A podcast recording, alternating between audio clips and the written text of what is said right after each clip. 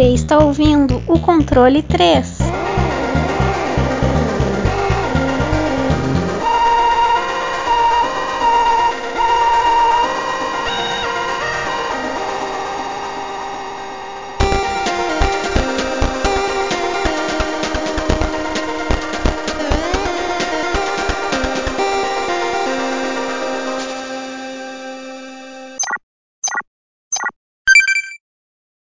Boa noite! Boa noite. Boa noite. Tá animado hoje. Quero É. feliz que o seu nome. Oh, é o meu nome da sua agenda. Ah, Tá sofrendo. pirocada boa. Eita, hoje, hein? Ó, mais um programinha, mais um e daquele especialzinho. Aquele da- daquele jeito. Aquele que a gente não manda um, mas manda vários. Jogos para os nossos queridos ouvintes. Bom, é isso aí. Antes de tudo, senhor Francesco, como o senhor tá? Parou de jogar aquele CS, desgraçado? Não, a luta continua aí, dando os tiros, tiro, porrada e bomba, cara. E jogando bastante CS.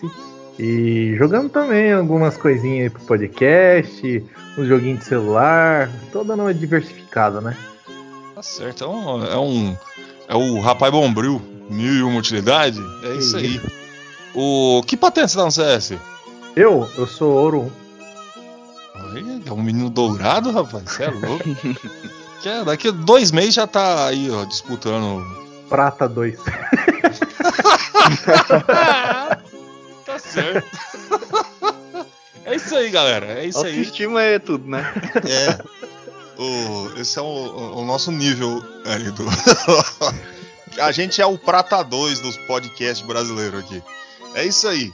Mas o importante é que nem o Dias falou, a luta, a luta, a luta não continua. É, ânimo. É, já, já, a gente já veio derrotado. Bom, senhor Wesley, você tá bem? Como é que você tá?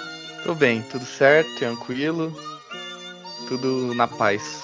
Domingão Você- parado. Joguei muita coisa não, só o jogo do que a gente vai falar hoje, né? Mas. Parou com o LOL? Mano, vai fazer uns dois, três meses que eu não jogo, hein? E tô me sentindo muito bem.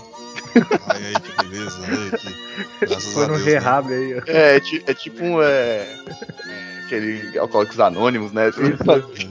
Faz, três meses que eu não entro no LOL. Os LOLzeiros anônimos, graças a Deus. Eu também não entro mais naquela bosta, não. Ô, olha eu falando mal dos seus. Nem de celular, porque eu jogava de celular, né? Também parei, desinstalei. Então eu tô, tô limpo, eu tô limpo. Tá fora aquela disso. conferida, né, Wesley? Vamos ver como que esse rolê aqui jogou durante os cinco meses. Né? Jogou dele. Não, pior que do celular eu joguei pra caralho, pra caralho. Todo dia eu jogava. Aí eu parei e. Tô limpo, agora eu tô limpo. Tá aí, tá certo. É isso aí, vamos, vamos, vamos largar dos vícios aí, né? Vamos, vamos se livrar um pouco disso. Vamos viver, galera, vamos viver. Bom, eu parei com com o League of Legends a- do- até o, o meu cabelo voltou a crescer, eu perdi peso. É bom isso. A gente começa a voltar a viver, a ver o sol mais uma vez, né? Que é isso é um negócio, é tipo crack, mas a- a- a- o, o bom do crack pelo menos emagrece. O League of Legends, não. Tá falando? O bom do que ele emagrece. O podcast vai ficar maravilhoso, cara. Vai, meu, ele vai estar mesmo. Bom, é isso aí, galera. Bom, senhor Wesley, que, que programa que a gente vai fazer hoje? O que, que a gente vai falar? O que a gente tá fazendo aqui? Eu tava olhando aqui falando sobre drogas. né? Bom, hoje a gente vai falar, a gente vai fazer o nosso já tradicional Hidden Gems. É, Final Mix 1.5 edi Special Edition. Sei lá. É, a-. Anniversary Edition with Knuckles. É, featuring é, Dance of Devil May Cry. É isso aí. Bom, mais um, umas gemas ocultas. Esse Hidden Gems 1.5 Final Mix.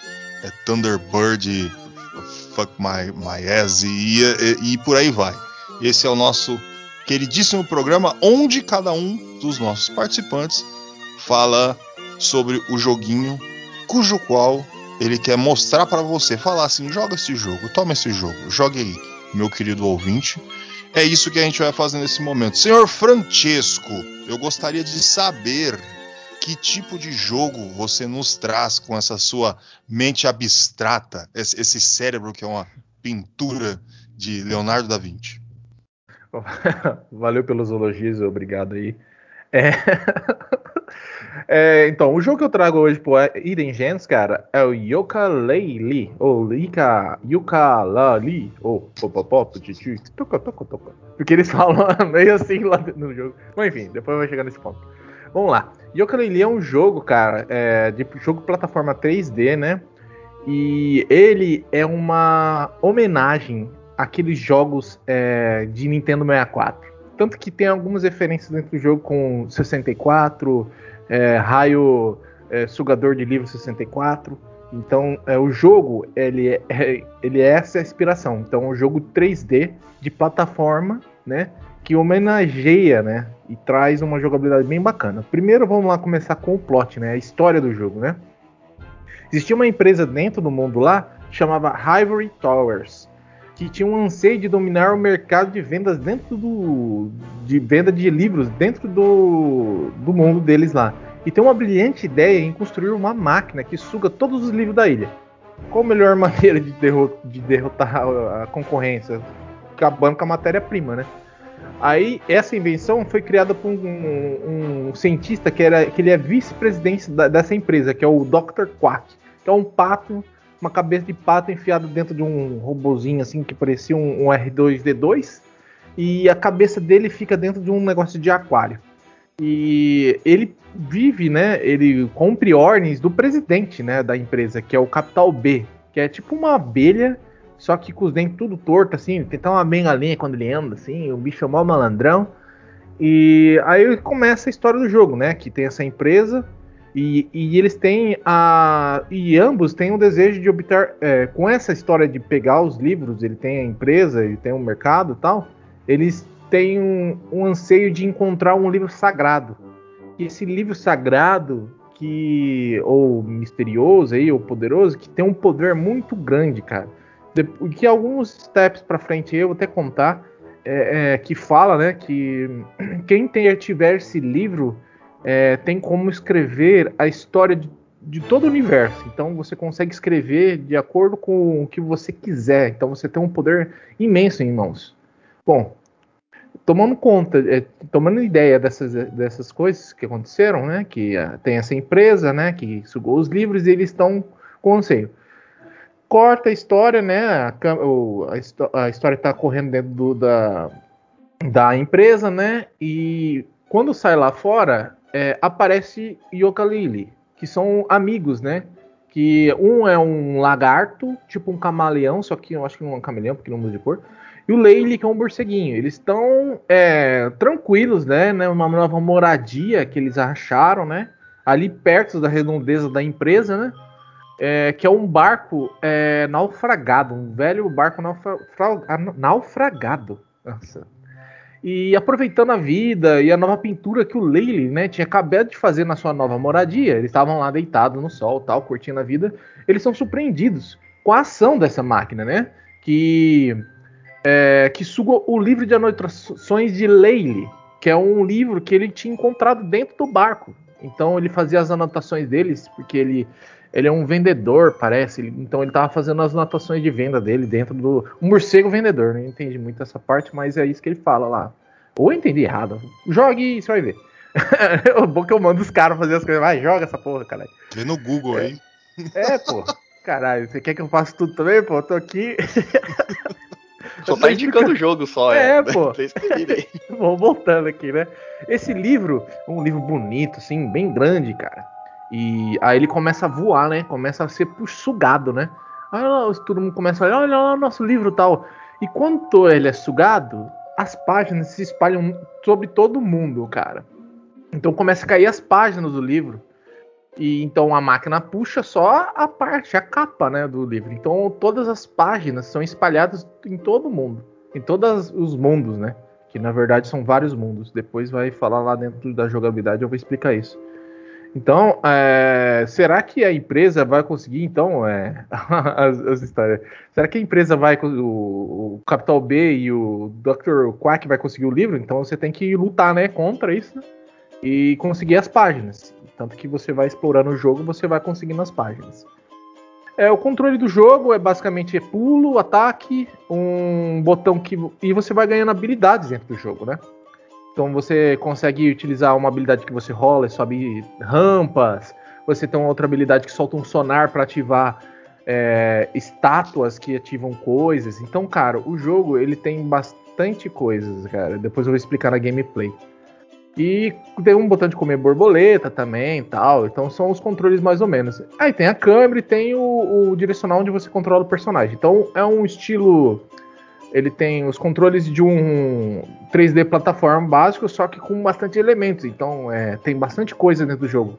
Como o Banjo Kazooie tinha também, né? A música do jogo, cara, ela é bem interessante, velho. Porque ela lembra muito a música do Banjo Kazooie que era tipo um estilo de música, para quem nunca jogou, um estilo de música meio. Ele é meio desenho animado, as músicas dele, sabe? Que tem é, uns instrumentos de música clássica dentro, tipo aqueles. Aquelas flautas que. Eu esqueci o nome daquela porra lá, mas tipo, que utilizam muito em música clássica. Então, é, dá uma dá uma característica muito de uma coisa animada, uma coisa infantil, né, mesmo de desenho animado mesmo. E, cara, é muito da hora, cara, as músicas desse jogo. Muito bacana. Se, é, às vezes ela pode ser um pouco repetitiva, mas é boa, né? Então eu não reclamei muito na questão da música do jogo, não. É, nos gráficos do jogo, cara, é, ele tipo tem uns gráficos modernos, né? Ele saiu acho que para 360, se não me engano, para PC, saiu para várias plataformas, mas os gráficos dele são muito da 360 não, tô doido. É, PlayStation Caralho, deixa eu até ver isso aí depois. Bom, saiu pra PC, deixa eu ver. Consoles, rapidinho, depois, e depois você edita isso aí, cara. Saiu não. pra. Não saiu. Vai ficar do jeito que tá aí. Então vai. ele, ele foi feita pela Playtonic, que eu não falei aqui. Saiu para Linux, Microsoft Windows, Nintendo Switch, PlayStation 4 e Xbox One. É que eu me complico nessas porra de PlayStation 4. Para mim, PlayStation 4 PlayStation 3 é a mesma coisa, cara. E Xbox One 360 é a mesma coisa, cara. Mas não é não, eu sei que não é. E... Não, é sim. é tudo a mesma coisa pra mim. Eu sou velho, cara. Mas beleza, vamos voltar. Então os gráficos dele, eles são bem coloridos, cara. Não tem muito frio, filtro. Filtro, cara. O jogo não tem muito filtro. Eu pensei, cara, uma imagem limpa pra caramba, velho. Tipo, você tá vendo distante, assim, não tem uma nuvem, não tem nada, um céu, tipo, é como se nunca chovesse, tá ligado? Eu achei bem Para limpo. então? Então, bora pôr no chove, pô.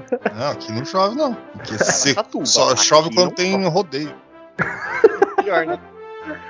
Ah, então, aí é uma iniciativa do. Bom, foda-se, eu já entrar no assunto, nada. Bom, então, o jogo ele é bem claro e bem nítido aonde você tem que ir e o que você tem que fazer. E é muito grande, cara. Os mundos, tipo, você entra no mundo e explora ele inteiro. Não é como se fosse o mundo inteiro e você vai andando nele, né? Não é um sandbox aí, vamos dizer assim. Ele é mais um. Os mundos são separados em portais, vamos dizer assim, em locais que você entra e entra no, no mundo. Aí a primeira fase lá é uma, um templo asteca. E aí dentro desse templo asteca é um puta de um mapa, cara. É da hora, grande pra caramba. E os gráficos desse jogo, cara, são muito bonitinhos, cara como ele lembra muito os gráficos de Banjo-Kazooie, então os personagens são que nem Banjo-Kazooie. Tipo, tudo tem olho. Não sei se explicar isso, tá ligado? Tudo tem olho, assim, tipo, uma máquina de vender tem olho. Aí você tem. que mais? Você tem os bichinhos tudo com olho, uma planta com olho. tudo pra dar, tipo, aquele ser conversa e é animado, sabe? Eu não sei se isso tem algum estilo ou alguma coisa, mas eu via bastante em em Banjo-Kazooie. Tanto que no Banjo-Kazooie e no Conkers é, do Bad for Day, eles zoam com isso que. eu lembrei de Conker e comecei a dar risada, mano. Que era tipo ter uma engrenagem que você tem que encaixar a engrenagem. A engrenagem encaixa. Tipo, ela tem olhinhos também. Aí quando ela encaixa, ela fala. Ah! Ela encaixa no pino, tá ligado? Eu lembro disso aí. Muito foda. Enfim. Mas mudando de assunto, então o gráfico desse jogo são bem animados, não é que nem, é que nem Conker, mas não é tão levado ao, ao adulto, né? Mas é esses bichinhos fofinhos e animados, cara. E o jogo é muito bacana e, cara, agradável pra caramba, porque é colorido, cara. Parece que você tá tomando uma dose de, de cor na, nos olhos. Chega tipo a arder de tanta cor que tem aquele jogo, velho. Mas é muito bacana, cara, as cores desse jogo também. Bom, agora vamos nos aprofundar na jogabilidade desse jogo, cara. Ele é um 3D plataforma, mas, cara, o nível de exploração desse jogo, cara, é fantástico. Por que, que eu tô dizendo isso? Você tem um mundo, cara, onde você vai entrar. E, cara, você tem as rachaduras, tipo, um pouquinho elevadas e um pouquinho para fora de cada pedra. Cara, não existe nenhuma invisible wall, cara. Você consegue subir nas rachaduras da pedra, cara. O nível, cara, de tipo, você consegue subir nesses locais é muito interessante, cara. Uma coisa que eu vi nesse jogo e achei muito legal. Não tem invisible walls, cara. Não tem. Que muitas vezes os caras colocam uma limpa...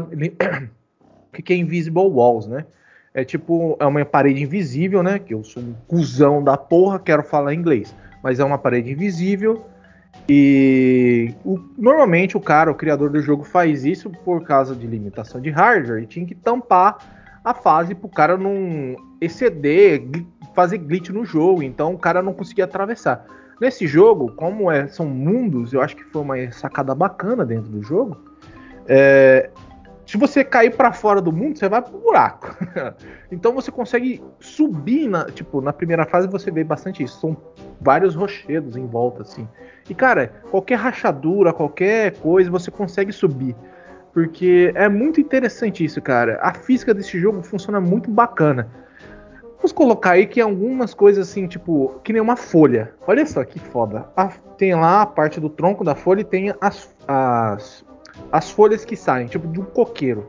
Quando você rela nela, essa folha vai se mexer individualmente e ela tem um contato físico. Porém, ela tem algumas quebras de programação ali dentro que você não consegue ficar em cima delas.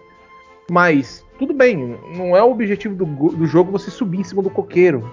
Mas é interessante pra caramba, cara. Como que os caras desenvolveram uma engine bacana, bem feita dentro desse jogo. É, então você consegue explorar muito o jogo, porque é um jogo muito de exploração. É, tudo isso eu tô falando por causa disso, porque é um jogo muito de explorar o local.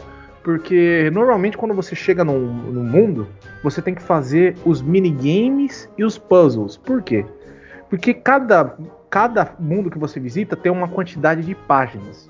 As páginas do livro lá que eu comentei que tem que, que o Yuka, Yuka, Yuka e o Leili tem que pegar para conseguir não deixar cair na mão dos bandidos, né, do, dos vilão do jogo. E para você pegar essas páginas dentro do, da, do, dos mundos, você tem que fazer puzzles, minigames, é muito interessante. Isso também veio também dessa escola Nintendo 64, cara, de fazer Banjo-Kazooie. É, então é, é, muito, esse jogo transpira, cara, muito Banjo-Kazooie. E quem é fã vai gostar muito. Então você faz os puzzles dentro do jogo que venha desde você é, é, trans, se transformar em uma planta e ajudar as outras plantas que não queriam conversar com você porque você não era planta. Desde é, pular plataformas, tem coisas mais. É, é, são coisas muito mais elaboradas, então são pensadas, são minigames pensados. Não só ficar pulando nos lugares, tá ligado? Alguns são, algumas páginas são no começo, mas depois elas vão ficando mais complexas. É muito interessante porque traz uma diversidade muito grande para dentro do jogo. Porque você não está jogando um jogo só, é como se você estivesse jogando vários jogos dentro. Então você tem vários minigames. Tanto que nessa, né, nesse mundo Azteca, você vê de longe um puta arcade gigante assim. Aí você chega lá, de, lá perto de um arcade, que é o fliperama. Aí o babaca de novo falando em inglês. Um fliperama lá, chegando lá perto, você vai ver que tem um minigame lá e tem um Hextro o nome do é um dinossauro chamado Hextro. E para você conseguir mais uma página, você tem que jogar o minigame. É, aí sai da fase e tal e joga o minigame. Que é um, na primeira fase eu acho que é um joguinho de corrida, cara. Então esse jogo tem uma variedade muito grande de jogabilidade dentro dele. Por causa dessa escola Banjo-Kazooie mesmo, cara. Porque o jogo ele explora bastante puzzles, é, você conseguir alcançar plataformas com as suas habilidades novas, porque nesse jogo, com as páginas, página não, desculpa, você tem uma, uma moeda dentro do jogo que é uma pena. Essa pena é, te ajuda a desbloquear as coisas do jogo. Você tem que pegar elas para conseguir progredir. Tanto como você tem um rapaz lá que é um vendedor que é uma cobra, ele te libera as coisas, te ajuda dentro do jogo, você tem que pagar ele, porque capitalista é isso aí. É, você tem que pegar essas penas também para comprar habilidades, que é, são as habilidades que você consegue dentro do jogo, que é rolar, pular, cair no chão, usar um sonar e tudo essas habilidades você vai usar dentro do jogo também, dentro da para resolver os puzzles dentro do, do, dos mundos, né? E, cara, basicamente, eu acho que eu falei pra caralho do jogo, é isso, velho. O jogo é muito foda, muito legal, gostei bastante. E ele é uma nostalgia pra caralho pra quem gostava de jogo, dos jogos antigos, sabe? De 3D. Que eu já falei em alguns jogos aí 3D que é, ele não tem câmera automática. Eu, eu, piso, eu piso muito nessa tecla, cara. Eu piso. Aperto, sei lá. Mas, enfim. eu falo muito disso porque, cara, pra mim, cara. Lógico, tem que ser a proposta do jogo. Mas você controlar a câmera, cara, é um aspecto de gameplay para mim, cara. Porque, cara, você, você tem que ter a habilidade de controlar a câmera para você conseguir pular nas plataformas, porque faz parte, sabe? E eu gosto bastante. Esse jogo traz isso também. Isso é isso que eu queria falar desse jogo, é um jogo bacanudo. E vamos, vamos ver aí os jogos de vossas senhorias aí. Tá aí. O. Não, falou pouco não, falou pra caralho. O... então, isso que eu falei, falei pra caralho. Não, eu não tenho nem dúvida mais. Eu já eu fechei aqui o jogo. Bom, mas tá certo, é isso aí, tem que ser assim mesmo. O Bom, vou, vou jogar, vou mandar a pica aí pro Wesley para ele falar do seu joguinho. Qual o jogo que você quer falar, senhor Wesley? Hoje estou trazendo mais um Metroidvania que eu gosto, mas ele é um pouco diferente, né? A proposta dele, eu vou explicar, né? que, que ele traz diferente é o Sundered. Ele é um game, que nem eu disse, Metroidvania procedural. Depois eu explico como isso funciona. É, ele é feito totalmente à mão, ele é bem estilo é, Cuphead mesmo, então é uma arte muito bonita. O jogo tem é, o seu inspiração no terror de Lovecraft, né? Lovecraft. Uhum. E todo o design dele, a ambientação, os inimigos, até a história, o enredo dele também, ele tem muito essa pegada, então é um, é um jogo bem bacana. É, deixa eu só pegar aqui, ó, a desenvolvedora foi a Games, é, a Thunder Lotus Games, né, que também foi a, é, a produtora de Jotun, que é um outro jogo que é bem bacana dessa, dessa produtora. Ele tem para Windows, é, Linux, PlayStation 4, é, Xbox One, é, Nintendo Switch. Ele, ele foi lançado dia 21 de dezembro de 2018. É, e ele é um rogue, ele é um roguelike Metroidvania, né? Single play e tem também a opção multiplayer. Se eu não me engano, acho que na, na, eles fizeram uma versão definitiva que aí coloca. Alguma coisa assim. Se eu não me engano, acho que a primeira versão dele não tem esse multiplayer. Enfim, agora eu vou falar um pouquinho da história dele. O, o jogo começa com você controlando Ash, que ela é uma mecânica de um grupo nômade. Que o, o mundo, né, nesse mundo do, do, do jogo, ele tá totalmente destruído. E ela foi atrás de uma amiga dela que estava coletando é, coletando coisas, recursos para esse grupo nômade. E ela acabou não voltando. E ela foi atrás dessa amiga para saber o que, que aconteceu com ela. E ela acaba cedo pegando uma tempestade de areia, ela tá meio que no deserto. E ela acaba se deparando com uma construção e uma, uns tentáculos é, obscuros, parece uma força obscura, puxa ela e arrasta ela para debaixo da terra. E ela se vê na, na cidade de Escaton. É, é, progride um pouquinho ali, que é o tutorial e tudo, e é, ela encontra um cristal e esse cristal começa a falar com ela, diz que ela tem um futuro brilhante, que ele vai ajudar ela nesse local que ela tá, né, nessa cidade de Skatum. E ele acaba se transformando numa espécie de espada de luz, assim, negra. Parece um, um de luz mesmo, assim, mas ele acaba se transformando em martelo e tudo, é só, tipo, o, o básico dele é um formato de espada, mas ele acaba se transformando. É como se fosse uma, uma força, assim, uma, uma luz mesmo. É, Basicamente, esse é o começo do jogo. Eu vou explicar um pouquinho mais para vocês entenderem um pouco mais do jogo, mas eu não vou dar muito spoiler. É, no passado, é, havia uma a sociedade estava em declínio, já estava tudo fudido já e o governo não ligava para nada, né? E, e nisso foi criada a divisão Valkyria, que ela foi criada por cientistas e soldados. E eles começaram a explorar esse mundo, né? O mundo já estava destruído atrás de recursos, de uma solução para inverter essa situação, né, desse mundo. Eles acabam achando a cidade de Skaton, que é essa cidade onde ela acaba sendo, onde a principal do jogo acaba é, sendo puxada, sugada. Essa cidade, ela foi criada pelo pelo grupo, pela sociedade Skaton, para se refugiar desse mundo que estava todo destruído. E lá eles veneravam é, eles veneravam uma entidade que é o Nyarlathotep. Acho que falei certo. Pode, pode falar. Nyarlathotep. é uma é uma entidade que é, essa entidade deu para esse grupo dos escatons esse cristal que que é o tope. É o, esse cristal que ela acaba Pesoedron. Tapez, tapezoedron. Aham. Esse E é tio esse- aí. Esse tio, esse cara aí. É esse que maluco cristal, aí. Esse, esse cristal aí. E é, essa entidade deu esse cristal para esse grupo, né? Pra esse, esse escatom. E eles acaba, e fa- é, eles achavam que esse cristal era a chave para alguma coisa maior, né? Alguma coisa que eles é, o, o objetivo desse grupo dos escatons era trazer essa entidade para ele limpar a Terra e para eles reconstruírem tudo de novo, entendeu? E nisso essas ah, esse grupo Valkyrie acabou encontrando essa cidade né, no meio disso tudo e eles queriam o poder desse, desse cristal para eles e aí começa uma guerra, entendeu? Aí eu, vou parar nessa parte que acaba a guerra porque senão dá muito spoiler sobre o jogo também da história, que é bom vocês quem for jogar vai vendo como que se desenvolve tudo. Mas é só para vocês terem uma base do que é esse mundo, o que aconteceu.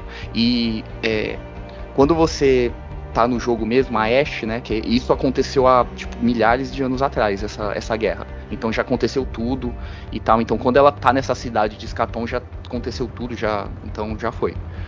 É, bom, agora eu vou falar um pouco da, sobre a gameplay. Ele é um, Metroidvania quase que básico assim. É, você consegue no começo, né? Você tem só algumas habilidades. Você consegue saltar, é, saltar pelas paredes, assim quicando, né? Estilo Mega Man. É, você tem esquiva, ataque normal, ataque especial. Você vai ter a sua barra de vida, sua barra de energia, a barra de especial e uma espécie de contador que tem um- uns cristalzinhos azuis que seria o seu escudo. Eu vou explicar um pouco mais pra frente o que é esse escudo. É, e o jogo, é, como ele é um, um Metroidvania, ele é dividido em três biomas. O primeiro é tipo uma instalação científica com. depois- parece uma floresta porque está abandonado, começou a é, crescer árvores e plantas e tudo nessa instalação. Então ela tem muita parte de instalação científica, né, com bastante máquina, e tem partes que tá floresta. O, o segundo bioma seria uma região mais de deserto, com muita rocha, e essa parte está toda corrompida. Tipo, com trevas, parece entranhas de uma criatura, sabe? É bem essa coisa Lovecraft. E a terceira, né, bioma seria mais um tipo um santuário assim no céu, um, um negócio muito bonito, cheio de luz e tal, que é, tipo, é totalmente diferente do- da- dessa parte do jogo assim, que ela é toda corrompida, né? É, agora eu vou explicar como ele é um Metroidvania procedural. Ele tem no seu mapa, né? na- é, ele é o estilo clássico de Metroidvania, é aqueles quadradinhos, tipo Castlevania Symphony of the Night mesmo, tem os quadra- quadradinhos, tudo. Algumas partes elas são pré-definidas, então aquelas pa... Ó, a motoca. É, é, existem partes que elas são pré-definidas e tem as suas figuras indicando o que é cada lugar. Por exemplo, um- ali tem um inimigo, tem para você desbloquear uma passagem, né, um atalho e tudo. E dentro desses mapas tem, é, tem esses quadrados que, que ele, tipo assim, ele é um quadrado maior. Quando você entra dentro dessa parte, né, você chega até ele, ele começa a se dividir em vários quadradinhos dentro desse quadrado maior. E essa parte que ela é procedural. Então, toda vez que você entra em um bioma, ele vai gerar é, o mapa aleatoriamente, proceduralmente ali. Então, toda vez que você vai e volta daquele bioma, ele vai. eh, O load dele é um pouquinho chato, demora um pouquinho, porque ele acaba fazendo esse load para fazer toda essa parte do procedural. Então é por isso que ele é um Metroidvania procedural. Ele tem partes que sim, vai ter que ter, não tem como ser fixa, né? Porque senão Porque eu acho que o seu Metroidvania você tem que ter essas partes físicas, né? É, é fixa, né? Pra você também é, pegar uma habilidade para conseguir progredir no jogo, enfim. É, e ele é procedural também a parte dos inimigos. Todos os inimigos, eles não ficam em determinadas partes do jogo, né? Normalmente eles são colocados na, em, em, cada sala, né? Vamos dizer assim, e ali tem os inimigos. Não. Nesse jogo, de tempos em tempos, ele começa a vir hordas de inimigo. E hordas de inimigo, até você destruir todos, e aí ele vai ficar um tempo sem aparecer inimigo. Aí depois ele e fica se repetindo isso é, em determinados pontos do jogo. Né? Algumas partes que são fixas ele acaba não aparecendo o, os inimigos, mas na maioria, nessa parte procedural, do nada você tá andando começa a vir uma leva, uma enxurrada de inimigos. E todos têm o seu estilo na, a partir do bioma que você tá. Né? Então, e, e todos têm essa, essa pegada de Lovecraft, assim, de tentáculos e, e tudo mais.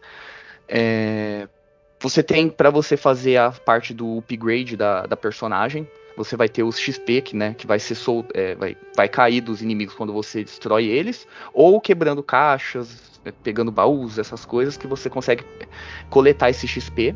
E toda vez que você volta meio que para vou chamar de hub do jogo, que seria uma parte que você vai escolher para que bioma, para que ramificação você quer ir. Que aí ali você vai conseguir fazer o upgrade na árvore de habilidades.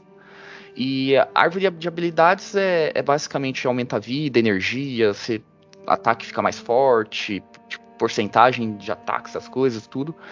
É, ataques novos também, especiais, dá pra você comprar ali. Mas também, no meio do jogo, como ele é um Metroidvania, você vai ter pontos específicos que você vai pegar algumas habilidades para você progredir no jogo. Por exemplo, o famoso pulo duplo, um dash no ar, é, escalar alguma coisa, planar. Então, essas habilidades que são para você progredir no jogo mesmo, você vai encontrar no, no, meio do caminho ali. E, cara, é basicamente isso. É, depois eu falo dos probleminhas que ele tem, que eu acho que tem alguns problemas na parte da, da, da, nota e tudo, mas é um jogo que eu indico sim. Ele é bem, ele é, ele é bem artístico, bem bonito. É, eu, eu zerei ele sim. Ele tem múltiplos finais, se eu não me engano, são três. Mas aí isso daí é decorrer do jogo, quem quiser jogar vai, vai descobrindo tudo e, cara, é isso. Essa, agora essa pica não é minha, essa pica agora é do gordo. Tá aí. Tá, tá entregue. Quem sou eu para falar alguma coisa? O. Eu fiquei enchendo o saco, fiquei botando pressão no Wesley, falando, vamos ver se ele vai saber falar os nomes direito do negócio. É Yalartotep e Trapezorredron. É, é Shiny Trapezorredron. o cristal. Oh. Ah, é, é, verdade. Eu falei esses nomes difíceis só para dar um, um adendo também que é bem legal. Toda a linguagem do jogo ela foi criada. Então ela não não é tipo, é, ela foi tirada do inglês antigo, do alemão e daquela, de uma linguagem do Lovecraft. Eu não vou lembrar agora qual é o nome dessa linguagem. Então é uma mistura desses três e eles e toda as falas do jogo foi feito a partir disso. Então eles criaram uma linguagem própria para colocar no jogo. Então isso é bem foda. É o universo do mundo onírico e essas coisas. É, eu, ninguém vai ficar preparando, prestando atenção para para falar o, o nome do cara. É, Nial, é, nem eu sei falar direito. Niarlat Hotep que é de Hotep, que é do negócio egípcio, essas coisas assim. Mas nem ia ficar falando Niarlat Hotep. É o caralho, é Niarlat Hotep e já era. Isso e, e, os inimigos, né? Os chefes, porra, tem cada nome. Eu não consigo nem ler aquilo ali. Ah, é tudo. É Azata Hot, é. é Yogi Soft, essas coisas assim. Mas só não tem o, o, o Chuchuco. Senão os caras colocaram também. É. O, o, o Cleitinho. Cleitinho. Tulu. Não, mas é, ele tem bastante base. Cara, tudo que tem envolvimento de Lovecraft eu fico fascinado. Porque eu gosto pra caralho das histórias de Lovecraft. Então é. É foda, é da hora. Eu fechei o jogo. Mas daí sai nas notas eu falo tudo. Agora deixa eu falar meu jogo. Como vocês estão falando de só, só jogo, eu vou, vou subir um pouco o nível pra, pra falar do meu jogo, né? Porque a gente não pode ficar só nesse esse, esse intelecto aí dos nossos senhores. Eu tenho que colocar um pouco do meu. Bom, o meu jogo parece Hidden Gems. Deixa eu até baixar o microfone aqui. Aí, baixar o, a altura. É Boogerman. A Pick and Flick Adventure. É, meus amigos. O, traduzindo, Boogerman seria a Pick and Flick Adventure seria é, um, uma questão de você escolher e, e, e jo jogar uma aventura. Porque assim, Boogerman, o título, ele é tipo como se ele fosse feito de catarro. Aí a Pick and Flick Adventure seria mais ou menos o ato de você pegar o dedo assim, enfiar no nariz e, e você jogar. Então é mais ou menos essa. Oi? Tô fazendo isso agora. É isso aí, o Tiesco está em uma a Pick and Flick Adventure nesse momento. que é um. Ó. vou falar do meu, do meu Boogerman. A produtora é Interplay e a, edi a editora também é Interplay. Para quem já viu, nós já falamos de, de, de, jogo da Interplay aqui. Que a gente tem o nosso querido Earthworm que também é os caras que fez o Boogerman. As plataformas foi Mega Drive e Super Nintendo. Lançamento 18 de novembro de 1994. Olha que beleza, na época que da, da, da, da banheira do Gugu. É, gênero, plataforma. O, os modos single player, que é a simplicidade, botou o cartucho, colocou e, e jogou. Não, não tem essas coisas complicadas não. Eles pegaram uns negócios de nome difícil, hein? Pelo amor de Deus. Até agora eu não consigo falar direito. Yokalaili Yooka-Laylee e, e Sander, Sandered. Sandered. Ah, Sandered eu fechei então. O problema é o Nyarlathotep. Quem fala essa bosta assim desse jeito não? É Nyarlathotep e foda-se. Não é nação no Brasil, não foi? É isso aí. A história de Boogerman. Em uma noite sombria e tempestuosa, no laboratório do professor Stickenbaum, onde ele estava construindo secretamente uma máquina que iria salvar o mundo da poluição enviando tudo para a dimensão excrement. Aí um trocadilho para excremento. Né? O milionário excêntrico Slot Rexdale arrumou um emprego no laboratório como faxineiro. Já fica legal. Para investigar de onde a poluição estava vindo. E ele estava com um mau pressentimento sobre aquela máquina. Ele estava ali olhando para aquela máquina e falei, cara, que é essa porra dessa máquina aí? Enquanto Rex, Rexdale limpava perto da máquina, uma nuvem de poeira entrou em seu nariz, fazendo-o disparar um enorme espirro. Isso fez a máquina quebrar e, durante o desligamento da máquina, um longo braço capturou a fonte de energia da máquina. Rexdale então vestiu-se de Boogerman, saltou para dentro da máquina e perseguiu o dono do braço. Assim começa a aventura na dimensão Excrement. As grandes aventuras aí do nosso querido Boogerman. É um puta de um super-herói fantástico. Bom, o negócio é o seguinte: já passei a história, a história é basicamente isso mesmo. Depois ele vai. É jogo do Mega Drive. É, é só isso aí, só felicidade. Cara, é interessante a gente falar o nome das fases para mais ou menos a gente saber mais ou menos em que, em que no que a gente está se metendo. Ó, ó, são cinco fases. A primeira são Flatland Swamps, que são pântanos flatulentos. The Pits, que é um local feito de restos humanos. Boogerville. Aí depois a gente tem Muco's Mountain and Nasal Caverns, que são as montanhas de muco e cavernas nasais. E a última fase que é o Pus Palace, que é o Palácio de Pus. E aí o que é nessa aventura que o, o Boogerman se coloca. Cara, os gráficos, mano, eles são legais não é fantástico, a gente vê coisa muito melhor ali tanto no Mega Drive no Super Nintendo. Mas ele tá passando a proposta do jogo e tá show. As músicas são bacanas. Uma coisa que eu gosto das músicas é porque é o seguinte: uma das maiores, que também eu vou falar na gameplay, das coisas que acontece, é que tudo que você vai fazer tem, tem que ter aquele efeito sonoro bem, bem produzido, mais ou menos como eu faço aqui em casa. É um puta de um peidão, um arrotão, essas coisas. Então a música ela tem que ser um nível baixo, ela não pode ser muita coisa acontecendo ali, senão você nem escuta as coisas engraçadas que acontecem no jogo. Então ele, na primeira fase você tem aquele mais ou menos seria só um toque assim de baixo, pum, pum, pum, pum bum bum, enquanto você vai lá e manda aquele peidão gostoso que que o jogo vai te colocar. Então, gráfico e musicamente, ah, nossa, olha aí, é o God of War. Não é, mas ele é legal, ele faz o, o teu. Bom, vamos falar um pouquinho da gameplay, já colocando a mecânica do negócio e, e é isso aí. Deixa eu só colocar a página que eu tinha deixado pronta aqui. O aí é o seguinte, cara. O, as ações dele vai ser a seguinte. ele, ele salta, ele pula, ele. ah, Cara, eu não vou lembrar ah, os botões certos, mas provavelmente o A é, seria pra você tacar o ranho. Ele enfia o dedo no nariz e taca o catotão na cara dos monstros. Ele cospe, né? Que seria um ranho aprimorado.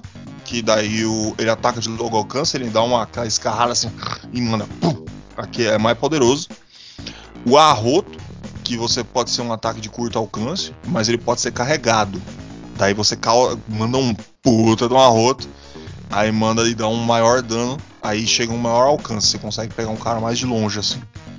E ah, e também abre passagem em caverna, ou alguma outras coisas mais secreta. O pum, que é a mesma coisa que o arroto, só que você tem que estar abaixado. Então você dá aquela concentrada, aí vai, ele dá aquela inflada, você, você vai e manda um puta peidão. Senão você só aperta é um peidinho assim, piu, só vai. Manda, aperta e parou, e manda, manda ver. Aí o arroto com fogo, que seria a mesma coisa com que o arroto, só que ele causa dano de fogo. O pum de fogo, que vai- ele vai também fazer mais dano e essas coisas assim. E o fly, que seria um pum aprimorado de fogo, onde você consegue voar. Você peida com força e você consegue voar peidando. Aí o que acontece? Para você ter a maioria dessas desses lindos acontecimentos, teria os itens. Os itens seriam o seguinte: você tem a meleca que faz com que você recupere o ranho que você está gastando enquanto você tá, tá, tá lá, né? Você não pode ter ranho infinito. Então você tá acabando, você vai pegando ranho. E a la- lata de feijão que vai te dar gases. Aí o, a capa que vai curar a sua saúde. Aí você vai ter uma quantidade de dois normal ali, que pode chegar no máximo três. Você pega a capa fica de boa. O, o sinalzinho de Boogerman, que é a carinha dele ali, que você ganha uma vida. Você tem o leite, que vai transformar o teu ranho em cuspe, aquele cuspão poderoso.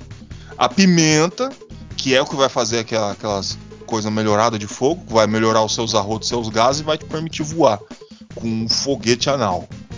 O desentupidor, que vai te ajudar a ganhar vida no final de cada fase. Se juntar mais de 30 desentupidor, você ganha uma vida na hora que você chega no final. Mais ou menos que nem Sonic, você pega 100 argola e ganha uma vida.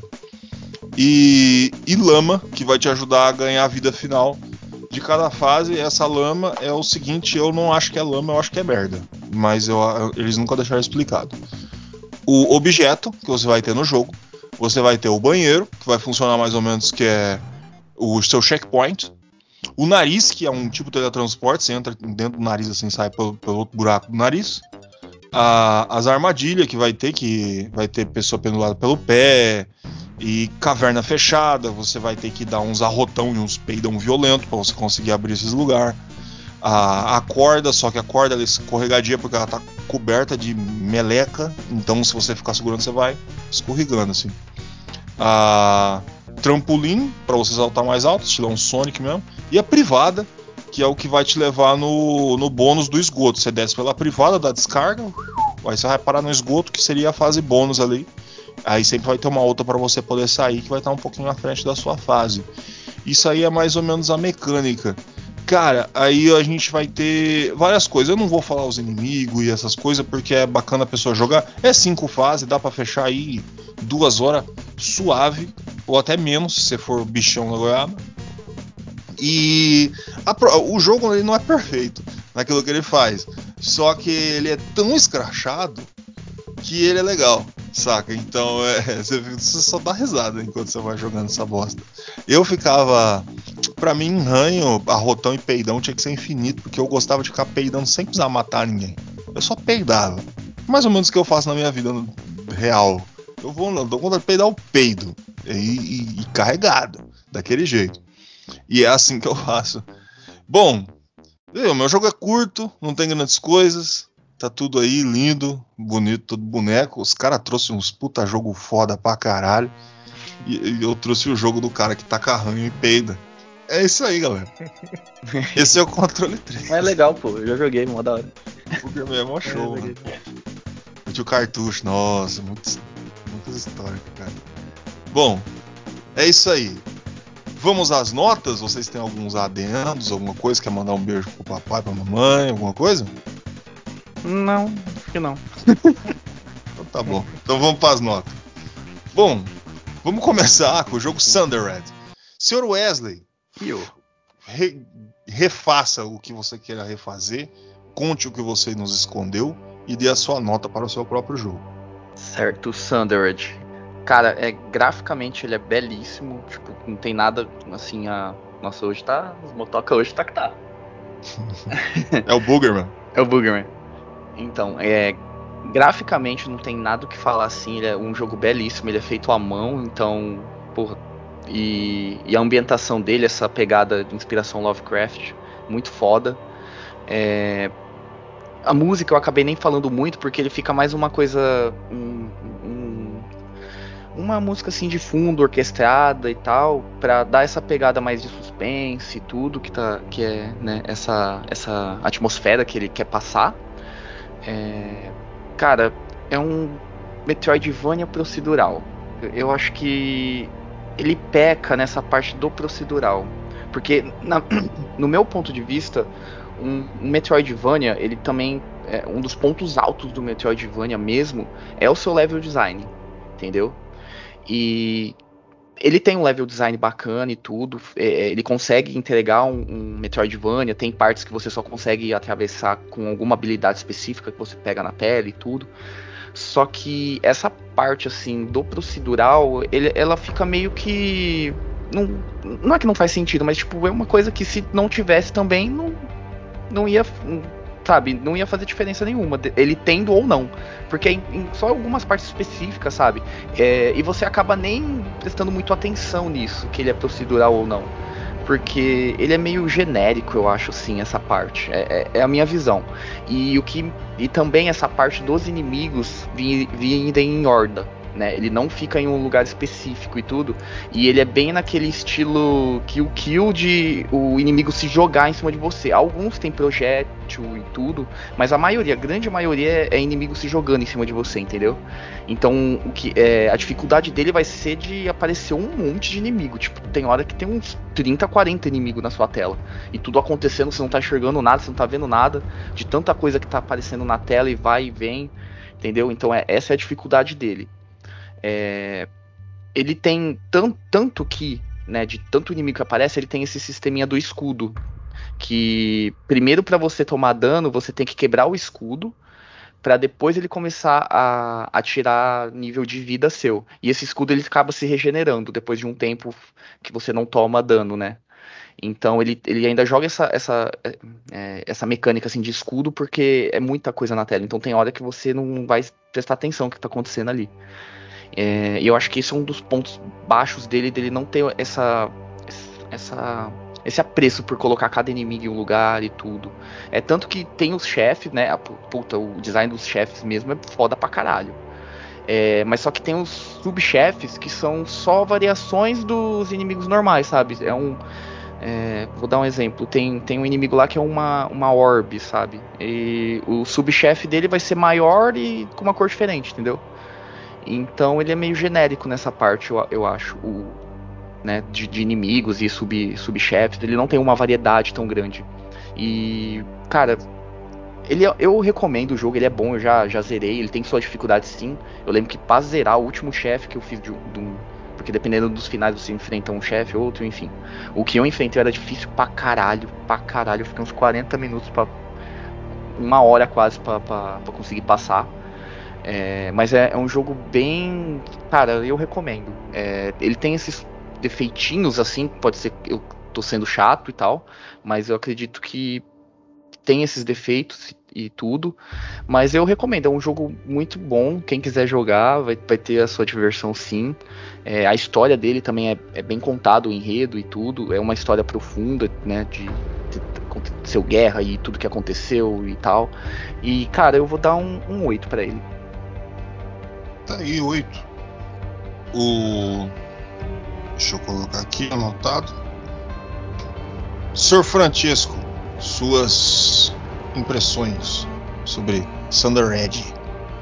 Então, cara, eu tô vendo aqui a gameplay, acho interessante a proposta. O jogo tem uma, um gráfico muito bonito, cara. Essa questão de ser tudo desenhado, cara, só aumenta o valor do jogo, né? Porque o jogo, para ser desenhado, cara, cara tem que ter muita dedicação, porque hoje em dia é, os caras só querem fazer jogo 3D, logicamente. É, só quer fazer jogo 3D porque é bem mais fácil de fazer, né? O cara que tem, o cara que é raiz mesmo, faz jogos assim, o cara tem que merecer um respeito. Também gostei também dos efeitos, né? Tem uma parte que tem uns cristais que ele mexe com a coloração, os filtros, né, que tem. Também é muito bonito, cara. A questão sonora, o Wesley falou, é uma música básica, né, de fundo, só para dar, pra dar aquele tchan no jogo. A questão gráfica desse jogo é bacana, velho. Gostei bastante. É, a questão de gameplay, cara, é, também é interessante. Ele tem bastante é, essa questão de plataforma, né? É, você tem os lasers, você tem as coisas para subir os espinhos, né? Ele não fica só focado na batalha, né? Na, na questão de tipo você lutar contra os inimigos. Realmente, que nem o Wesley falou ali, eu não tinha reparado, mas vendo aqui uma game, umas gameplay vendo o Wesley falar é, sobre isso, né? Que é as hordas, né? É bem um negócio meio lazer, né? Fica meio só, ah, a gente colocou inimigo aí só para não ficar vazio. E, e jogabilidade parece bem fluida, cara. Os mapas. Os mapas mudam toda vez que você morre? É, é, toda vez que você morre, ou quando você volta lá para essa parte que é a, a, central, né? Que seria a hub, onde você faz a, o upgrade do personagem, aí você vai escolher entre três caminhos, né? Que são as três biomas. Hum. E toda vez que você for lá, você não precisa necessariamente morrer para mudar, entendeu? Então toda vez que você entra lá dentro, ele vai dar o load que vai fazer esse processo do procedural, entendeu? Então você uhum. não necessariamente morrer, mas toda vez que você entra lá dentro, né, você entra e sai de lá, ele vai fazer e vai fazer essa parte procedural.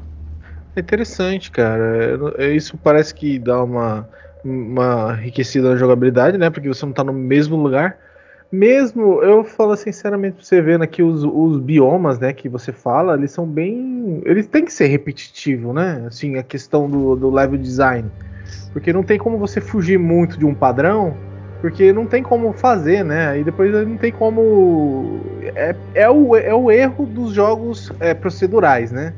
Você não consegue fazer uma coisa muito original, muito crível, vamos dizer assim, ou muito. Porque, cara, não tem nada tipo como você chegar no, Castlevania, no Castlevania Symphony of the Night, rejogar o jogo e saber, nossa, eu já estive aqui antes, tá ligado? Então, é umas coisas que esses jogos eles não conseguem proporcionar muito, né? Mais pelo ambiente. Mas eu acho que, que levando essas considerações todas aí, a questão do, do, dos bosses e o que o Wesley falou, eu dou uns, um 7,5 para ele. É um jogo bacana, divertido. É mais um, né? É mais um jogo, mas pela história aí, ser meio que ninguém explora muito sobre esse mundo do Lovecraft, né? Deve ser é bem interessante, sabe? Também nesse aspecto. Tá aí. 7,5. O. Ó, oh, assim, eu, eu, eu, falei aquelas bobageiras lá de Nyarlathotep, essas coisas, mas não tem nada a ver com o mundo do Lovecraft, tá? Eles só usaram os nomes. O... É só isso aí. E a, a, história, tudo foi eles que inventaram. O... É assim. Cara, eu gosto muito do jogo.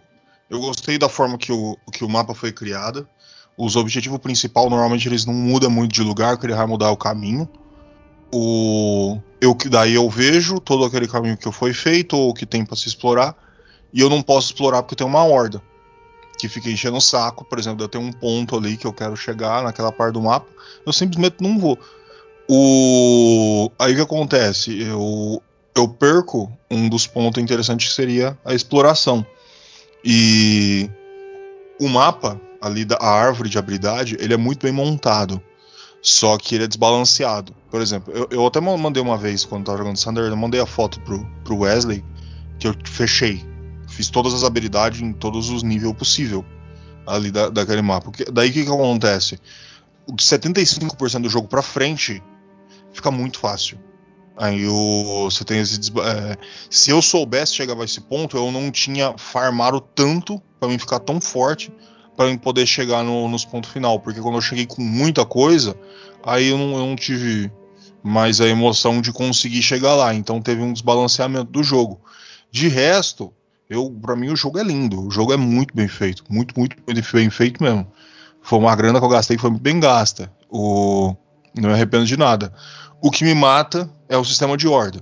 O sistema de horda É, ah, cara, é foda você chegar e você falar assim: os, os caras tiveram um trabalho fodido pra fazer gráfico, pra fazer efeito sonoro e essas coisas tudo. Mas pra mim, cara, é muita preguiçinha. Saca? Dá pra fazer um negócio melhor ali, mais bem pensado. Nem que a Zorda tivesse em lugar específico. Saca? Algumas delas tivesse ali em alguns lugar é, prontificado que, que, que, sei lá, que tivesse um motivo para aquilo tá acontecendo. Aí, por exemplo, eu tô querendo chegar num ponto, eu não consigo chegar porque aparece uma horda. Você tem que ficar batendo, batendo. Aí, às vezes, o, a forma que o jogo é programada para que aquilo seja aleatório, eu dei três passos, aparece outra horda. Pronto, já perdi a vontade já de, de chegar lá onde eu queria chegar para explorar. Ou o, o jogo corta o sentido de exploração. Mas mesmo assim, todos os outros pontos, ele é, ele é muito foda. Principalmente do. Os 50% para baixo, os primeiros 50% do jogo, ele é muito interessante. Ele a gente deixa explorar um pouco, depois ele não deixa mais você explorar nada. Você não consegue ver mais nada. Parece que o jogo tá te empurrando, fecha logo e para. Isso aqui, de tanta horda que eles começam a mandar. Bom, então a minha nota também será 7,5 para o jogo do Thunder Red. Lindo de bonito. Bom, vamos passar de jogo. Senhor Tiesco, fale-nos de Yukalaili, Yokalala. Manda ver. Então, cara, é, eu acho que esse jogo, velho, pra mim, quando eu joguei com ele, eu joguei ele, não terminei, tá? Eu joguei e eu vi a premissa do jogo, e entendi um pouquinho o que, que o jogo quis passar, senti o jogo. E, cara, para mim, cara, um dos melhores jogos de plataforma 3D que eu já joguei, tá ligado? Dentro da, das coisas que ele tenta colocar, dentro das que um jogo de 3D plataforma tem que ter, ele cumpre e consegue fazer isso com muita fodalidade, cara. Desde que, assim, dentro das premissas do que ele quer construir, né? Tipo, essa questão dos minigames, que você consegue ficar se reinventando o jogo inteiro. Então, o jogo ele nunca fica cansativo, cara. Ele vai se se for feito como uma característica boa, der identidade pro jogo e, e for divertido, toda hora trazendo uma coisa nova, é uma mecânica antiga de jogos, né? Tentativa, muitos jogos conseguiam fazer isso, né? E muitos jogos falhavam miseravelmente, né? Tentar fazer essa jogabilidade é, que você coloca minigames e outras coisas dentro do jogo para se tornar um jogo mais divertido. Não, você quebra um pouquinho do, da repetição né, do jogo. E para mim, esse jogo, cara, ele consegue fazer isso com muita maestria, cara. Parabéns aí os caras que criou a Playtonic, eu acho que é o nome do, da empresa. E, cara, assim, ele tem um, alguns probleminhas, tipo, é, na música um pouquinho, mas nada que incomode muito. E, cara, basicamente, cara, ele não tem muitos problemas assim, mas ele é simplesmente só isso, sabe? No, no, ele é só um jogo 3D de plataforma focado pro público infantil, eu gosto desse estilo de jogo, tá ligado? Foda-se, tá ligado? Mas você consegue colocar seu filho para jogar, ele vai se, vai se divertir caramba. Não sei hoje em dia também, né? Porque hoje em dia a criançada só quer sair matando todo mundo.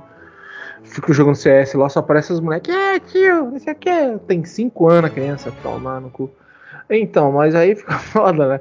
É, mas o jogo, cara, é muito bom, cara. Eu gostei bastante não foi muito falado por aí. Eu vi em alguns lugares falando, oh, vai sair esse jogo aqui que é, é Banjo-Kazooie, Banjo-Kazooie. E realmente é.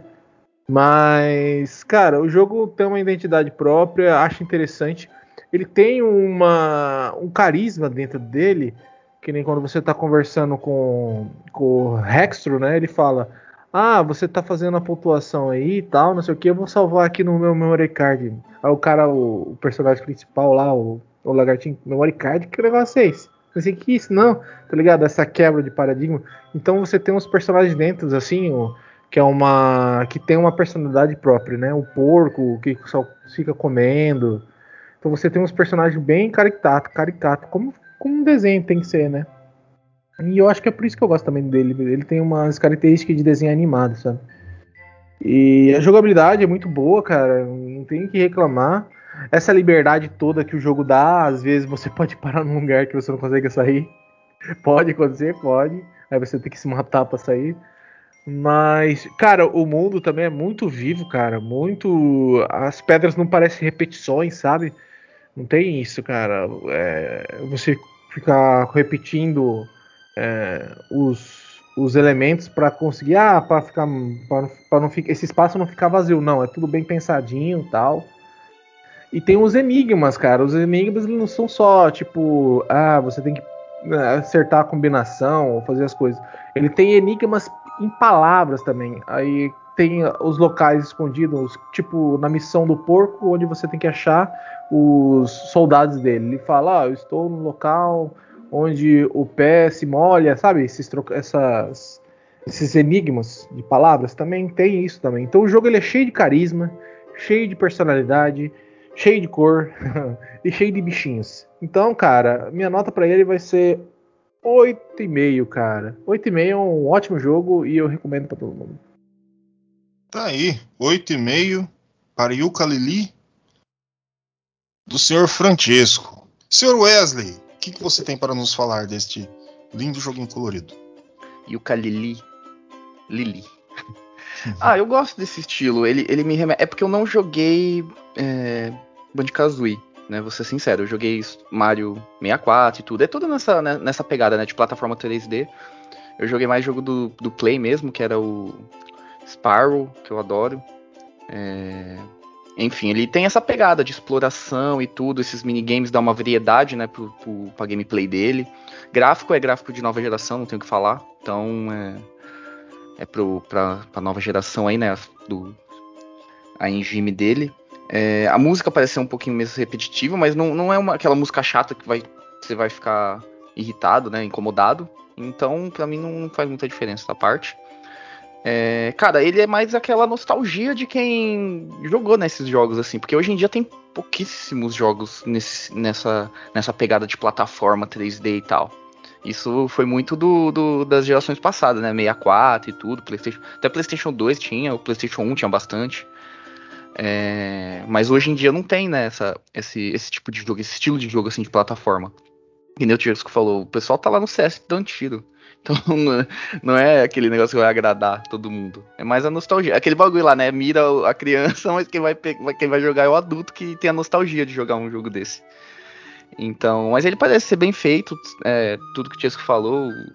Cara, eu, eu vou dar um, um 7,5 pra ele. Tá aí, 7,5. tá mutado? Devol devolveu a nota, hein? devolveu a nota, hein? Ah, você deu 7,5 também, né? É. É verdade. Tá aí, 7,5, os caras, mano. Tá aí, 7,5. Não é que eu tô desenhando, depois eu vou mandar a foto aqui. Eu tava fazendo, desenhando Yoka e maconheiro aqui. Não. Mas tá bom. o... É isso aí. Bom, Yoka Lairi, cara, é que é, é um negócio complicado para mim. Porque os tipos de jogo, Banjo-Kazooie, Gex, essas coisas, foram jogos que eu joguei até a metade, que eu nunca fechava. Acho que o mais perto assim que eu cheguei a fechar, uh, acho que foi o Crash mesmo. Assim, e olha que nem, nem tem nada a ver o negócio, só tem o mais ou menos o negócio. Spyro foi um jogo assim que eu nunca fechei, essas coisas. Porque eu sei lá, mano, não, não era muito o meu. Eu sou muito 2D desde muito, muito muito, antes de existir discussão entre 2D e 3D. Eu sempre gostava mais de 2D, eu não sei porquê. Mas mesmo assim, o que eu, o que eu tô vendo aqui do, do Yoka Laili é, é o seguinte, cara. Ele tem dedicação. E, e essa é uma das coisas mais importantes quando você vai fazer jogo. Isso não importa se você é indie, se você é uma grande empresa, essas coisas. Ele tem dedicação. Principalmente uma coisa que parece que, sei lá, mano, depois de 2015, nunca mais eles conseguiram fazer um negócio que é carisma em personagem. Não existe mais carisma em personagem, saca? Parece que é tudo. Todo mundo é, é mal, todo mundo matou o, a fam própria família e tudo é triste agora, tudo é guerra, saca? Precisa de umas paradas assim. E eu gosto, cara, eu, eu acho bastante interessante a, a proposta do Yooka-Laylee. Eu, eu achei um jogo da hora. É um jogo que eu estaria e jogaria também. E. Cara, eu vou dar 7,5 para Yoka Lili. Yoka Laili. Lili. O Wesley falou Lili ficou na minha cabeça agora. Yo, Yoka Laili. Yuka Laili. É isso. Yuka-Lili, Yuka-Lili. Yuka-Lili é o melhor. E Yuka-Lili. Cookie-Lili. É isso aí. Bom, agora, Boogerman, eu vou falar do meu jogo. Cara, é aquele negócio. Ele é divertidíssimo, ele é da hora. Eu acho que todo mundo tinha que pegar pelo menos um momento para jogar. Vocês dois já jogaram. É, quem tá ouvindo devia jogar. Só que não espera nada fantástico. Ele não tem gráfico fantástico, ele não tem música fantástica. Ele é um jogo de cartucho e acontece uma coisa muito rara nele. Ele tem bug, ele é bugado. Algumas vezes você fica meio travado em alguns lugares, essas coisas. E é um negócio que naquela época é muito raro, porque os caras tentavam lapidar tudo. E provavelmente a Interplay pegou todo o dinheiro que tinha e jogou só no, no Earthworm. E deixou o Boogerman só com o que sobrou, saca? Porque. Só que assim, a proposta dele é muito engraçada. É, é muito interessante. Então é. Ele vale. É que nem mais ou menos que nem o Conquer's Bad for Day. É tipo, no estilo do jogo, por exemplo, que nem a gente, que vocês estavam falando de, da quantidade de jogo que tem, Banjo Kazooie, o próprio Donkey Kong 64, Mario 64, você vai ter The Legend of Zelda, jogo 3D, assim, essas coisas. O, o Conquer's Bad for Day, ele é, ele é um pouco inferior nas coisas que ele tem para produzir, só que ele é, ele é bom pela temática e por ser engraçado.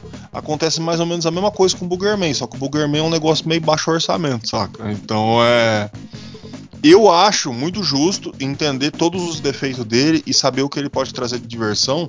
E eu vou dar um 7 para ele. Tá? Que é uma nota muito boa para um jogo. Por favor. 7. É o que eu acho justo para o meu joguinho. É... Agora, os senhores. É... Senhor Francesco, fale o que você acha do Homem que arrota e peida. Então, cara, um jogo que eu dei muita risada quando criança e hoje em dia também. É que faz tempo que eu não jogo ele, mas ele é um jogo interessante, né? É... O level design dele também é bem legal, assim, é, em algumas fases. Ele, alguns levels, algumas fases são bem irritantes, né? Bem difícil de passar. Difícil não, né? Você tem que saber o que tem que fazer e tal. E tem essa questão da capa dele, né? Mudar de cor, cara, quando ele tá sem life ou tá perdendo life. É, os bosses são bem padronizados, né? Bem simples. É, os ataques dele têm limitações, né? Você acaba o ranho, acaba o arroto.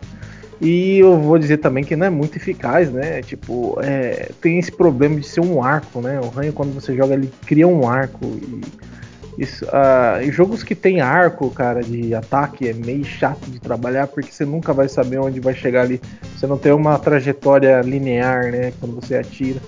Mas também não é nada que, nossa senhora, tal, não sei o que. É interessante ele, tipo, tem uns power-ups também, né? É bem legal. e é engraçado, né? Porque você tem as coisas, ele é tudo muito grotesco, bem nojento. E a história também não é muito ruim, não, cara. Se for parar pra pensar, é uma história bem elaborada pra época, né? Tipo, você tinha aí Super Metroid e tal. Mano. Começar a zoar agora. Deus, cara. Tô zoando. É, uma história bem simples, né, cara? É só tipo, ah, a gente vai lá, a gente vai colocar um fundo aí só pra dar a temática, porque eu acho que tinha esse negócio do rádio do, dos anos 90.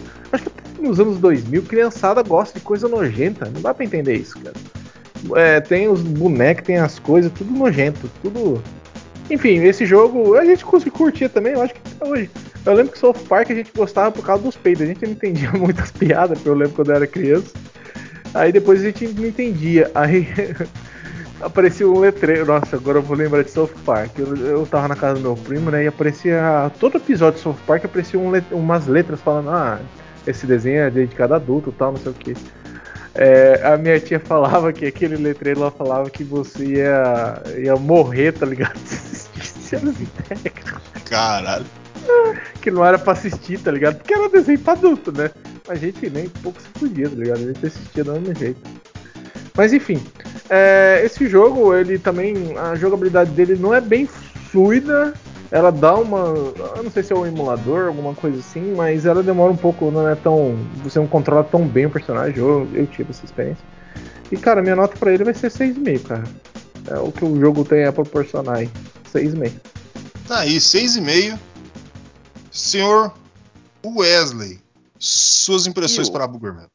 Boogerman, já joguei, eu não, não zerei, não joguei muito, muito ele, mas eu lembro que eu joguei, tipo, eu jogava bastante, mas não jogava direto para fechar, sabe? Eu já joguei várias vezes. Mas, cara, eu acho que essa parte da simplicidade dele, eu acho que é meio que proposital, sabe? Pra, pra ele ser bem descontraído, assim. Porque é a proposta do jogo, sabe? Não é nada muito elaborado. É pra, pra ser desse jeito, assim. Parecer que foi feito, né, entre aspas, nas coxas, sabe? Um jogo, assim, de zoeira. É um jogo, é um jogo de zoeira. E. E, cara, eu lembro que bastante gente jogava esse jogo, assim. Todo mundo acho que deve conhecer bastante ele. Porque, por causa dessa pegada mesmo, de ser diferente. Ter esse negócio de. de né, que. Cara, um jogo você joga meleca, você arrota, essas coisas. Então isso daí chamava meio atenção na época, né? De ter um jogo desse jeito. E agora na parte da jogabilidade eu acho que ele é meio mesmo. Eu vou concordar com o Tias que ele é meio travado. Essa parte de você é, acabar, né? Meio que o, os seus projéteis, né? A sua munição, esses negócios, ele é meio chatinho também, mas dá para jogar sim. É, não é nada incrível assim, nossa que jogo horrível por causa disso, mas dá para você levar isso em consideração. É, essa parte, acho que o chamariz maior dele é essa parte do gráfico, dele ter bastante animação, bastante sprite, eu acho. No sentido de, é, quando né, eu tava vendo aqui, é, ele, ele desce pelo ralo, é, aquela animação dele fazendo força para soltar o peido é muito engraçado. Então ele tem toda essa, essa pegada do sprite bem trabalhado. Eu acredito que seja também esse o chamariz maior dele. Mas e nem vocês falaram, assim, é, é, a proposta dele, ele entrega aquilo que, que ele se propôs a fazer, né? Uma coisa descontraída e tal. E, cara, minha nota vai ser um 6,5 também. Tá aí, 6,5. Pelo, pelas minhas contas, eu vejo que eu sou o cara mais chato que, que existe na face da Terra, cara, que eu sempre dou as notas mais baixas de tudo, mano. O. Bom, tá aí.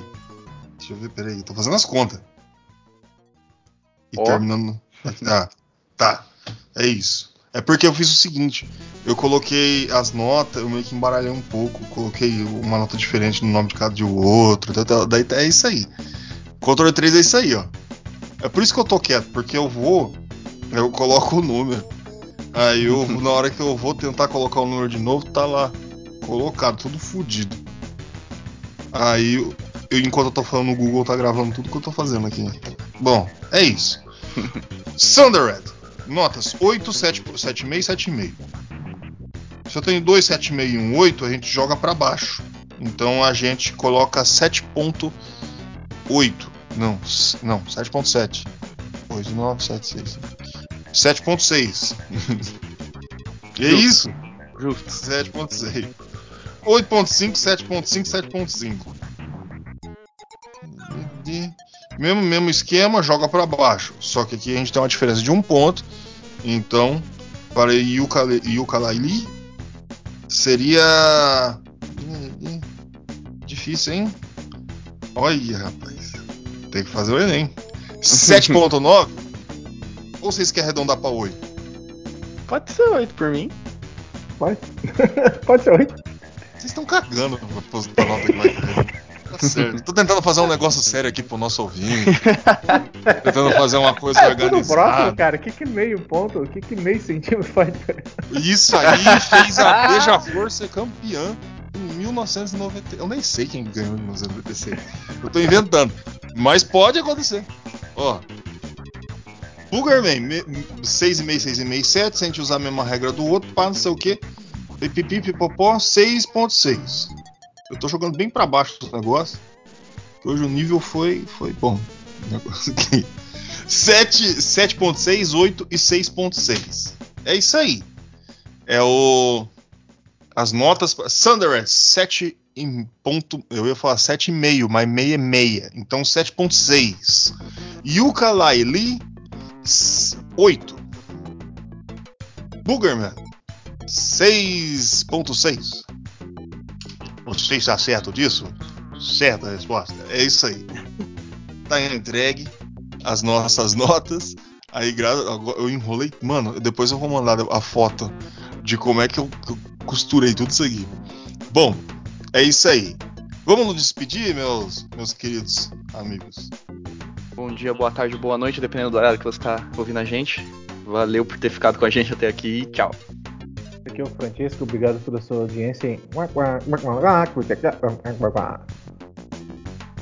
porra é essa? É do personagem lá, os caras falam desse jeito. Tá bom. www.controle3.com.br Nosso sitezinho lindo, bonitinho. Coisa mais linda de mamãe. Você chega lá, lá pá, tu, tu, tu, tu, tá lá dentro do site. Aí tem todos os programas listados, desde este que você está escutando até todos os outros que a gente fez aí. Estamos chegando já a quase 100. Estamos quase chegando na. Lugar nenhum, 100. A gente tá chegando em 100. É isso aí. E cara, o negócio é o seguinte: se você não quer, aí você, você ah, mas eu não quero ver lá no, no site essa porra aí. Não, não tem problema. Você vai lá, tá no Spotify, coloca lá controle 3, aí vai vai tá ali no, no Spotify. Você chega no Spotify e fala, nossa, que delícia. Ah, mas eu não quero Spotify, quero outra coisa. Tem a Amazon. Você tem lá o Amazon, carequinha? Tá lá, a gente tá lá também. Você pode colocar lá controle 3. Mas, velho, eu não quero essa porra, não. Amazon. O que? Que eu não sou Amazônia, né? Não, você pode chegar e também vai estar no Deezer. Eu nem sei o que é um Deezer. Ah, você pode chegar e tem um YouTube, não é possível. YouTube é bom pra caralho. Ah, tá bom, então lá. Isso. Você pode escolher qualquer um. Você chega lá, vai estar lá o nosso programinha sempre, toda quinta-feira ali, ó. Pim, pim, pim. Quinta-feira vai estar o nosso programinha. Bonito, lindo, cheio de, de amor para dar. E aí você chega e fala assim: Nossa, esses rapazes aí é. Os bichinhos é trabalhador. Esses meninos é. Esses rapazes é esforçado. Eu quero dar um dinheiro. Mas você pode a hora que você quiser, meu amigo. Dinheiro. Dinheiro é um negócio que a gente precisa. A gente precisa pagar o nosso domínio. A gente precisa sobreviver aqui nessa, nessa coisinha linda. O que, que você vai fazer? Você vai entrar ali no site www.controle3.com.br. Ali do lado direito, na hora que você vai indo, chega a barra, vai ter um negócio escrito PayPal. Ah, peraí, eu tô moscando. Ah, PayPal. tá lá, vocês. Pimba. Cê, ó, ó o barulho, ó o barulho. PayPal. Você vai lá e dá o, dá o dinheiro. Você escolhe o tanto que você quiser. Ali a gente só quer um pouquinho, cara. Chega pra, o dia que você chega e fala, é, hoje eu vou tomar uma coquinha. Aí chove, aí você não consegue sair de casa pra tomar uma coquinha. Porra, não tomei a coquinha. Vou pegar o dinheiro, vou dar pros meninos tomar uma coquinha. Ah, mas a gente agradece, a gente gosta de coquinha. Ajuda a gente, pelo amor de Deus. E se você não puder ajudar, não tem problema. Esse programa é de graça, ele é feito para você sempre e sempre vai ser assim. Bom, é isso aí, muito obrigado. Eu sou o Gordo e esse foi o Controle 3. Uma boa noite.